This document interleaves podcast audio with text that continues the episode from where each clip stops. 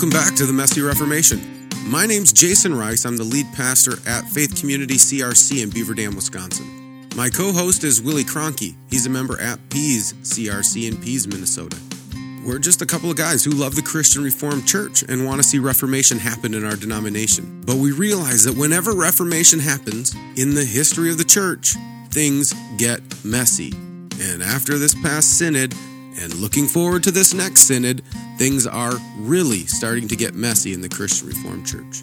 So, we're taking the opportunity to have conversations with pastors throughout the Christian Reformed Church to find out what's going on in our denomination, but also to talk about what Reformation might look like. If you haven't already, take a moment, click subscribe so you don't miss any of our upcoming content. We're dropping episodes every single Sunday evening. We also want to say thank you to everyone who sponsored us on Patreon we're slowly making our way to our modest goal of 20 sponsors at $5 a month. So if you appreciate what we're doing and want to help us continue to put out content, head on over to patreon.com slash the messy reformation. You can also support us for free by sharing our content. I'm a terrible self-marketer and everyone knows that now, so I need your help.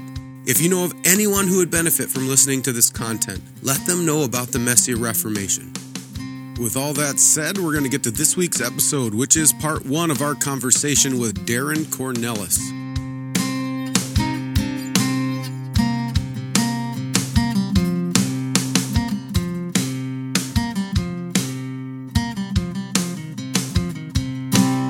So, Darren, why don't you just kick us off? Tell us a little bit about yourself and your family and, and what church you're at.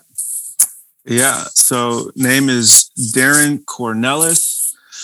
Uh, grew up in Visalia, California. Grew up in a Christian Reformed church out there. Uh, used to be First Christian Reformed Church of Visalia, and then it ended up being the only Christian Reformed church in Visalia. So the name first was unnecessary. So now it's Visalia Christian Reformed Church. Um, yeah, I went to Calvin College, Calvin Seminary, and um, Calvin College. I met my wife, Emily. We've been married. I got to be careful. I, 2013 or 2012. I think it's 2013. so we're we're coming up on 10 years. Um, together, we have two daughters. Uh, the oldest is Molly. She's five years old, and and we have a two year old daughter, Maggie. And uh, they certainly keep us busy. Uh, they're a lot of fun, a lot of work. Um, great sanctifiers, certainly. Mm-hmm. And um, and I am at Niekerk Christian Reformed Church in Holland, Michigan. I've been here coming up on five years, nearly five years. Okay. And did you end up at Niekerk because you like went to Calvin and got in Grand Rapids and were just like sucked into the vortex of Jerusalem? um, you know, it's well, to some degree, sure. Um, I um, I did a summer assignment. I had, I had I did a summer at Central Ave, or I did a summer assignment at Central Avenue in 2017, and so I worked with Chad Steenwijk, and um, so I had one I had one year to go after that that assignment, that internship, and I was kind of talking with Chad that final year about hey, vacancies and things like that. And he told me that Niekerk was opening up. And so, um, yeah, I, my wife and I just attended on a Sunday morning and um, ended up talking to someone on council, giving them my resume, and got brought on uh, as like a six month kind of trial period. Um, so it was a little unusual, my call, you know. And then after that, they they thought I was sufficient, and they they gave me a call. But um, so yeah, I, I, was in the area. I had worked at Central Ave, liked it here, and and to be also perfectly honest, you know, uh, my wife's family lives in West Michigan, so there was certainly a desire to stay in West Michigan if we if we at all could, and mm-hmm. I guess the Lord was merciful and, and opened up this opportunity for us. And so, yeah, West Michigan's a wonderful place.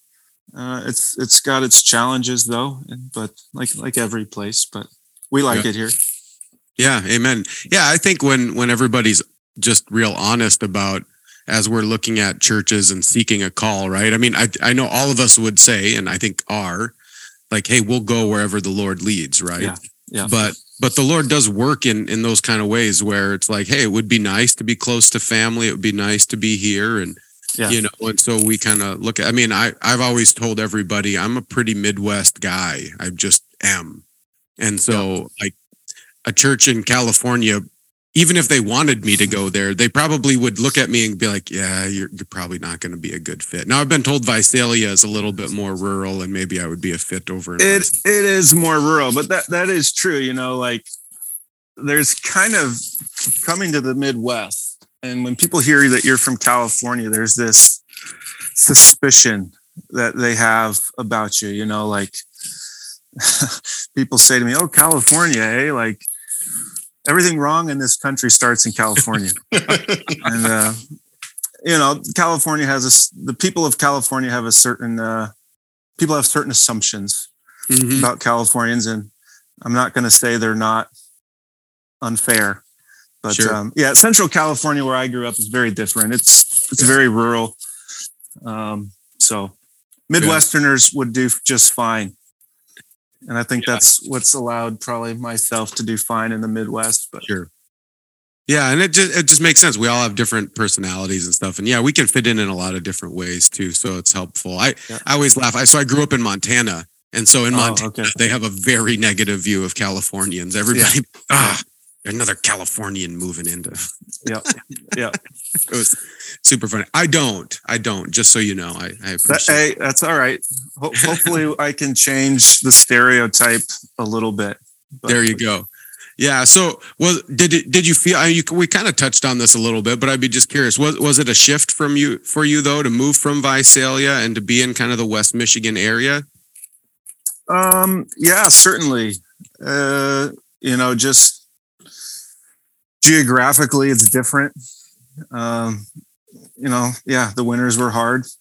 The Mhm. winters are still hard, and um, and culturally, it's it's it's a little bit different. You know, but um, so yeah, it was a shift. It was an adjustment, and um, but you know, I was my wife and I, my family, we went to California and over Christmas, and it was kind of interesting, you know.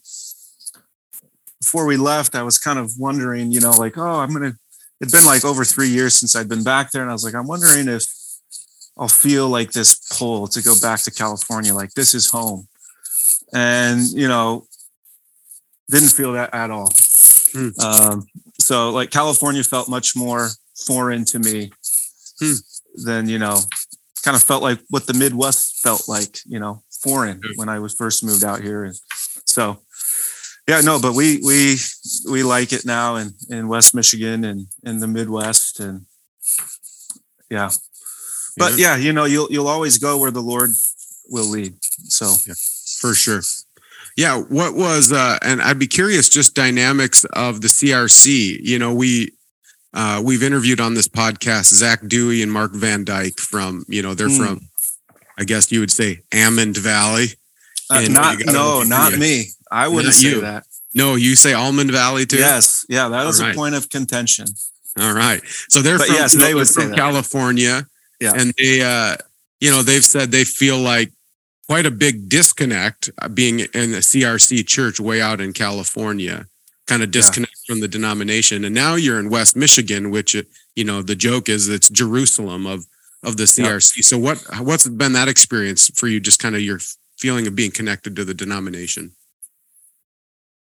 Yeah, I, I can understand how those guys, you know, like Zach Dewey and uh, I forget the other name you just Van mentioned, Dyke. but those, those, yeah, Mark Van Dyke, those guys in Ripon would would feel that way. Um, I think West Michigan does feel a little bit insular at times, um, and so there's, yeah, and that that yeah, that can be, I think, one of the challenges.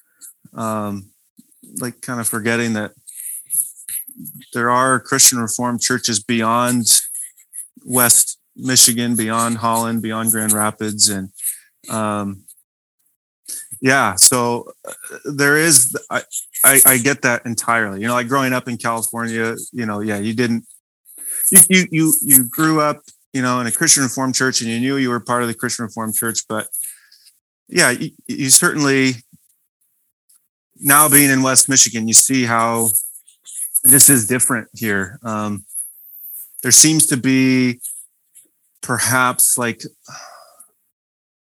I don't know, a, a stronger loyalty to the institution mm-hmm.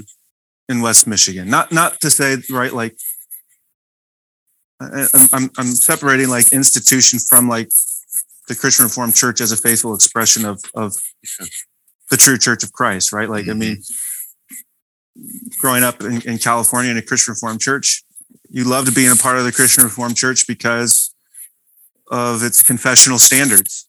Mm-hmm. Um, and so there was certainly loyalty to the Christian Reformed Church, but here it seems like there's more loyalty to the institution, right? The name, and it's seems to be a stronger part of people's identity uh, mm-hmm. than it than it does in like where I grew up in the Central Valley. Yeah, yeah, I think that's uh, I think you're hitting the nail on the head, which is interesting for me because I I've never I've always kind of grown up in the more nether regions of the CRC, you know, where where I was when I became a member of the Christian Reformed Church was in Princeton, Minnesota, right? Mm. So there's Pease was a CRC yeah. that was, you know, 15 that planted us. Um, but then the next CRC church was like over an hour away. So there wasn't yeah. really any other CRC churches in the area. Now where I'm at, I'm a little more, I mean, not in any center, but like Waupun is kind of a little Dutch ghetto. So I've got like five or six CRC churches within 15 miles okay. of me. Yeah. But it's yeah. still like nothing like Grand Rapids, right? Where there's no, no. there's a CRC church on every corner. And so yeah. you get out into these kind of parts, like you said, and we're Christian reformed because I mean there are some. I think Waupun there are some people who are, who are well we're Christian reformed because that's who we are, right? That's just yeah. it becomes part of your identity. It has it comes disconnected from our doctrine and our teaching. It's just who we are. Yeah, in, in an unhelpful way, but I, I, feel that a lot more in Grand Rapids, anyways. That there's this, like, yeah, yep. we just are. We're very proud to be yeah. Christian reformed people. Yeah um, not even necessarily because of our teaching, but just because of our history and, mm-hmm. and heritage, maybe. Yeah, yeah, absolutely. I think that's right. Yeah, yeah, and I think that the uh, we've been talking about this quite a bit actually on the podcast lately.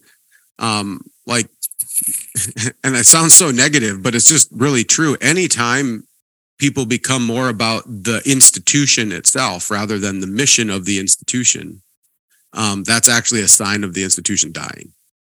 Sure. Um, yeah. Because you you end up losing um, losing your mission, right? You just you just try to live for the sake of living is yeah. Uh, and yeah. uh, and that's been for me uh, one of the things I I keep trying to point out is um, this will be the death of the Christian Reformed Church unless something changes. It's one of the reasons why I'm actually optimistic because I see a, a, group of like a, a, younger generation that's rising up saying like no we're not just crc because we're crc we're crc because we believe it's a faithful expression of the true church and so we yeah. want to see yeah. the christian reformed church live that out um, and we want to see the christian reformed church re, kind of return to its mission and, and place in the world and yeah. um, may mean the institution itself needs to look a little different but but we want to kind of get back to the the basics and the core of yeah, absolutely. Absolutely.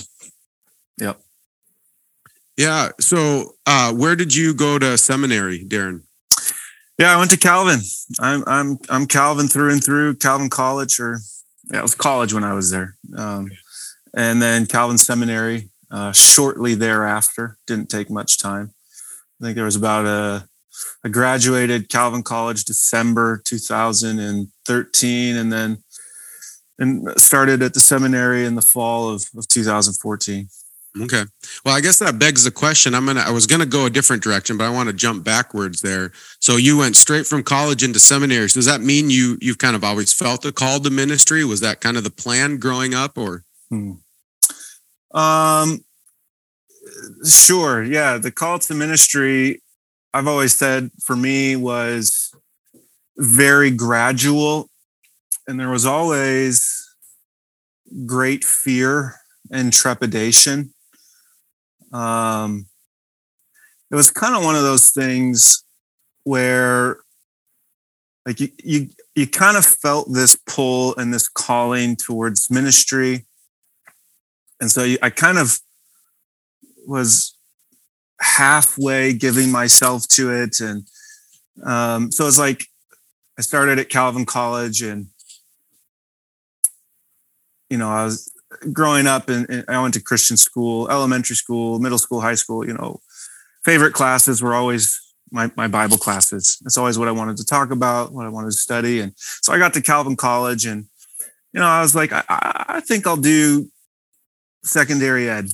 You know, I come from a line of Christian school teachers. My dad's a Christian, Christian school teacher, my grandma and, and so forth. And it's like, I'll, I'll give that a go. That seems to be in the blood and the genes. And, and then at the time, you know, the first semester, I'm taking some some courses for that uh, degree, and I'm also taking my my just theology course. And it's like, well, this is what I enjoy. This is what I love studying. This is what I love talking about more than, you know, education. I'm, I'm thankful for Christian educators. Don't mm-hmm. get me wrong, but uh, so I was like, okay, I'll, I'll I'll go into theology. I'll get my bachelor's in religion at Calvin.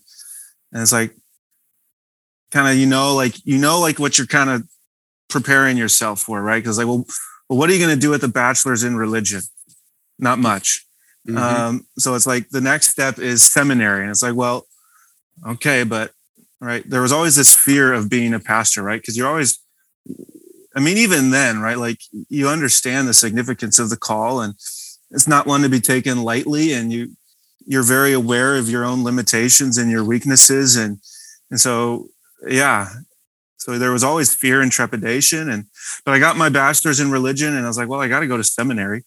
Um and then it, you know i knew really then i was like all right this is this is where i believe the lord is leading me and, and seminary just kind of validated and, and, and clarified uh, this calling um, to ministry, to pastoral ministry, to parish ministry. Um, so, yeah, so that that's kind of how I got got here, and um, yeah, I went to Calvin Seminary because, yeah, like I said, I grew up in the Christian Reformed Church and was seeking to be ordained in the Christian Reformed Church, and um, so that's how I got here. Yeah, no, Darren, very good. I'm wondering um, how did you enjoy your time at Calvin? I know it was getting to be a little while ago since you started there. Yeah. Uh, but uh, did you enjoy your time there? Yeah, that's that's a good question. Um, yes, I did. I'll say that. Um, I, I was at Calvin Seminary, but there was but there were always there was definitely struggles and challenges too. Um, so I'll say yes and no. Um, I was at Calvin Seminary during an interesting time. I was there residentially and I was there four years. And in that four years, there was what you could call a changing of the guard, so to speak. So, you know, there were multiple retirements, uh, like John Cooper, John Bolt, Michael Williams, Arie Leder, Calvin Rieken, um, there were more. And yeah. so I, I had most of those those professors, and so um, I enjoyed them. I, I enjoyed John Bolt. Um, I enjoyed you know John Cooper for apologetics, and um, I loved Michael Williams. And um, but there was there was a changing of the guard, and it seemed to be that there was kind of this concerted effort to move away from being more of a seminary where you're going to get a rigorous theological education to you're going to get now kind of like this practical um, hands-on education more of like a professional type school right? And so yeah so it was interesting. I would say i i struggled my last year at calvin seminary but um because there you were seeing more of that and um and and you, you need you need both i mean you need you need to know your doctrine. You need to know the ins and outs of reformed theology. And of course you need to, you know, have some experience and um and things like that. But there, you know, it seemed like there was a pendulum shift. And um like it was kind of overreacting, like, well, Calvin's rigorous, too rigorous. And so um yeah, so there seemed to be a shift there. So I I struggled a little bit my my my last year particularly and the last year of seminary too is when my convictions personally were starting to become I was they were starting to shore up and mm-hmm. and become stronger and was and so yeah and so the last year became a little more more of a challenge a little more difficult for me but yeah did you hear because I I I I experienced the same thing and I was trying to remember when did when did you when did you graduate from Calvin? 18, 2018. Okay, so same year as me. Yeah, so we were oh, there. Oh, really? same time. Yeah, okay. yeah. I wasn't residential. I was distant. Oh, okay. So that's. Yeah. Um, but yeah, I graduated in 2018. So yeah, so we were there during the same thing. So I, I, I've explained that. You and I explained it very similarly of our experience yeah. at Calvin, seeing that massive turnover and um, myself feeling a little frustrated at the lack of theological depth and the yeah. heavy emphasis on very practical matters. And, you know, I don't have the, I should find the source for this, I suppose, but I remember reading back when I was getting my bachelor's, I remember reading um, something that uh, a communication that came to synod or maybe a decision that came out of synod that um, a bunch of pastors were feeling like they weren't being equipped uh, for ministry at Calvin. And so they they were getting all the theological stuff, but then they were getting into their churches and they didn't know how to run an elders meeting and they didn't know how to do all the practical stuff. And so sure, yeah. I I've got this in the back of my head and I should look it up to make sure that I'm reading remembering rightly, but that that was part of that shift was yeah. the, the seminary saying, "Oh, we need to we need to change and we need to start equipping pastors now to be able to do some of the the leadership and the management aspects of being a pastor. And in order to do that they felt like they had to cut something and that was some of the the theological rigor. Yeah I, that sounds familiar you saying that. Um yeah. And yeah I, yeah that was kind of a frustrating thing though for me too because you know it it it seemed like you know it, it it's turning the pastorate into kind of like to some degree like a glorified social worker. And and and to be honest, that's kind of what I saw with a lot of classmates. It's like and and they had this desire to help people and, and see them do well and and and help people in poverty. And it's like that's really good and that's a great endeavor, but yet you saw a lot of students like, well, they didn't want to preach. And um, so yeah, um, it was a bit of a struggle because you know what what are we what are our titles right it's the minister of word mm-hmm. and sacrament and they're seeking to be ordained in the christian reformed church as a minister of word and sacrament and yet they're they're leaving without this desire to preach the word and to administer the sacraments but simply mm-hmm. to alleviate and help people in, in, in dire situations. And again, I'm not saying that's a bad um, desire. It's it's a good, but I think there's perhaps maybe a little bit of confusion as to what what the pastorate is. And yeah. Yeah. I think you're right on the money in, in a couple of different ways, really. And I've even I've had to kind of morph my understanding of this over the years too, because you have the uh, you had said social worker, and and I would say maybe even more of a negative term. I've watched some people want to be kind of the activist pastor, oh, right? Oh yeah, yeah. Like, hey, I can if I'm a pastor, like then I I can influence. You know, I'm an it's the trendy. I'm an influencer, but you you're yeah. you're influencing people. You can kind of try to rally people. You can be a leader, that kind of thing, and you're doing that in kind of activistic ways. But then on the other hand, I've seen other people, and this was me when I first started in ministry who see the pastor as like a like a psychologist or like a counselor. Yeah. Right. And so your job is just to be there to kind of listen to people's me, you know, needs and and and hurts and you're walking them through that and uh, i was just talking to somebody about that this morning before our interview that when i i felt my call to ministry i got into youth ministry and then we had a really broken group of teenagers i was dealing with Mm. suicide like Oh, monthly wow.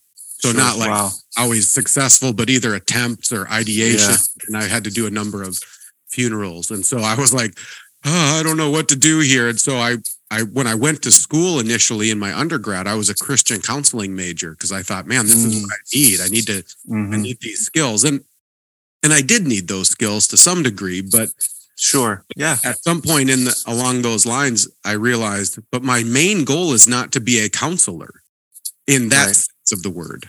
Right. Um, my main goal as my call to ministry is to equip the saints for works of ministry. That's what that's what the Bible says. That's why God gave Mhm. us pastors and teachers. Um, and the way that we equip the saints for the works of ministry is by using the Word of God. Right. That's. Yep. I said I always try to connect these those two ideas when it comes to the call of the pastor. Is Ephesians four eleven. God gave pastors and teachers to equip the saints for works of ministry, and then Second Timothy three sixteen. All scripture is God breathed and useful for teaching, correcting, rebuking, training in righteousness, so that Yeah. the man of God may be complete and equipped for every good work. So the tool God gave us to use is his word, um, not psychology right. and, and all of Right. that. So I, and so I, I switched, I pulled out of that Christian counseling major, switched to a, a theology, biblical studies major, my undergraduate. And then, and so, and then you get to seminary and I'm like, well, now I, there's this huge emphasis on now being a counselor to some degrees or being a leader. And you are those things. But I was, again, I was really disappointed at the level of theological depth and uh, and the lack of opportunities. And I had a little bit different to give. I'll give the seminary some credit on this. I mean, I was a distance student, and so my electives were really limited on what electives I could choose. So Oh, um, sure. if I wanted to take an elective on like uh, a book of the Bible or whatever, I had to do that independent study. So I had to kind of go out of my way to try to take like okay. First and Second Thessalonians with Weima. But the Yeah. electives that were assigned to me as a distance student were all like super practical, leadership oriented, you know, kind of Yeah. stuff. They weren't just automatically trying to bolster your theology. And I, I think it's because we're we're we have lost to some degree the idea of what it is to be a pastor. Yeah. And, uh, Or yeah, you know, and at the very at the very least, what what the primary function of the office is. Mm-hmm. Yeah, exactly. Well, and uh and then I and then I just on a real practical sense, I uh I always ask everybody, so all of the really practical classes you took in in seminary, did you still feel when you got into your first church like, hey, I'm perfectly well equipped to do this job? Yeah. Uh, no, I mean, I was just actually, I was just thinking that right as you started saying that, you know, like there's nothing. I remember at seminary, we did, we kind of did a, in one of the pastoral care classes, we did role playing um, where you were, someone was given a situation uh, by the professor, you know, and, and they came to you and you had to counsel that care for them, you know. Yeah. Um, so to speak. And it's like, okay, that's that's that's pretty practical, pretty hands-on, but it's like, you know, there's nothing that can really prepare you to like enter a hospital room. You know, we just had it. A 57 year old man just died of cancer, leaving behind four four kids, the youngest of which is is a junior in high school. And um, right, there's nothing that can prepare you to walk into that hospital room minutes after they get that terminal diagnosis. Yep. You know, that that's just you you you you just learn by being thrown into it. Um, Yep. So, yeah, they, they they can only it can only go so far, but you really just learn by by being thrown in. And um, yeah, yeah, and that's uh that's been my i don't know my hobby horse a little bit is and i don't have all the the logistics. I'm just trying to think through how we could revision again seminary education a little bit and still keep that high bar of theological knowledge because I think that's important because pastors are I think pastors more way more so than than seminary professors. Pastors are kind of the the stewards of the faith really amongst yeah. people. Like we're we're shepherding congregations of right. people. Even the seminary faculty can be super orthodox, but if the pastors aren't, the people aren't, and the and, right. the whole, and things get so we we want to hold a high bar of theological knowledge of our pastors and and yeah want them to know God and what He's done, and we want them to know that deeply.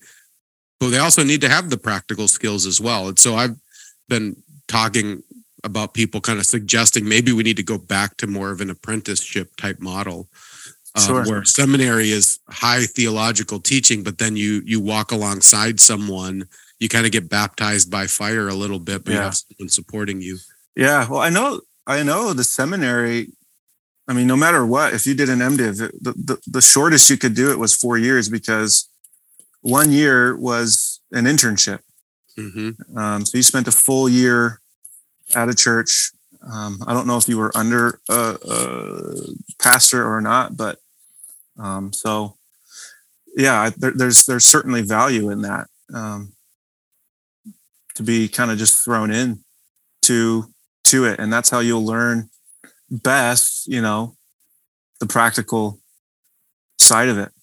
Yeah. And there's just a like I've said, and then there's also I think trying to set the expectation as as everyone graduates from seminary and goes off to a church to realize you don't know what you're doing. yeah. Yeah. and uh, and the only way you're going to learn is by messing up a whole bunch of times, just yep. like every other profession and every other job oh, out yeah. there. You, yeah, the only way you learn is to mess up. That's how I feel as a parent right now. I don't know what I'm doing. Yeah. But um, yeah, you just you learn and, and yeah, same with the pastorate. I mean, you make mistakes and you learn from it and god is gracious and merciful to restore and and keep you going. But yeah.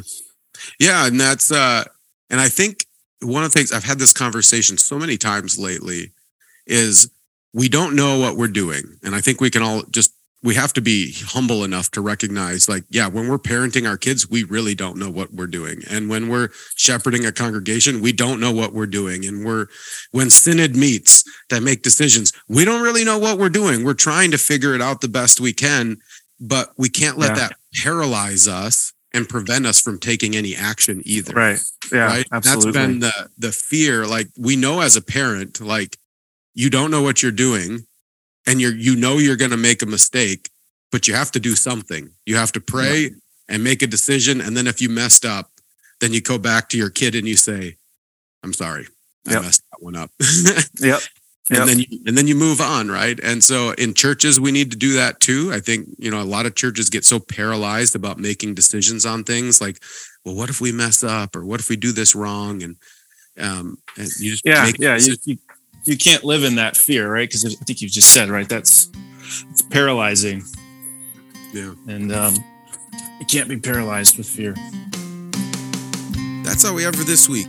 If you want to help us out and support the Messy Reformation, another thing you can do is head on over to themessyreformation.com, look in the menu bar and find Join the Reformation. By clicking on that, you can sign up for our newsletter where you'll get episodes sent right directly to your email inbox, and it will give us the opportunity to communicate with our audience, which is one of the biggest struggles of a podcast. So head on over there and sign up for our newsletter. Now, stay tuned for our next episode, which is part two of our conversation with Darren Kornelis. But until then, don't forget this is Christ Church, and he bought it with his blood. And we've been warned that wolves will come in trying to destroy the flock.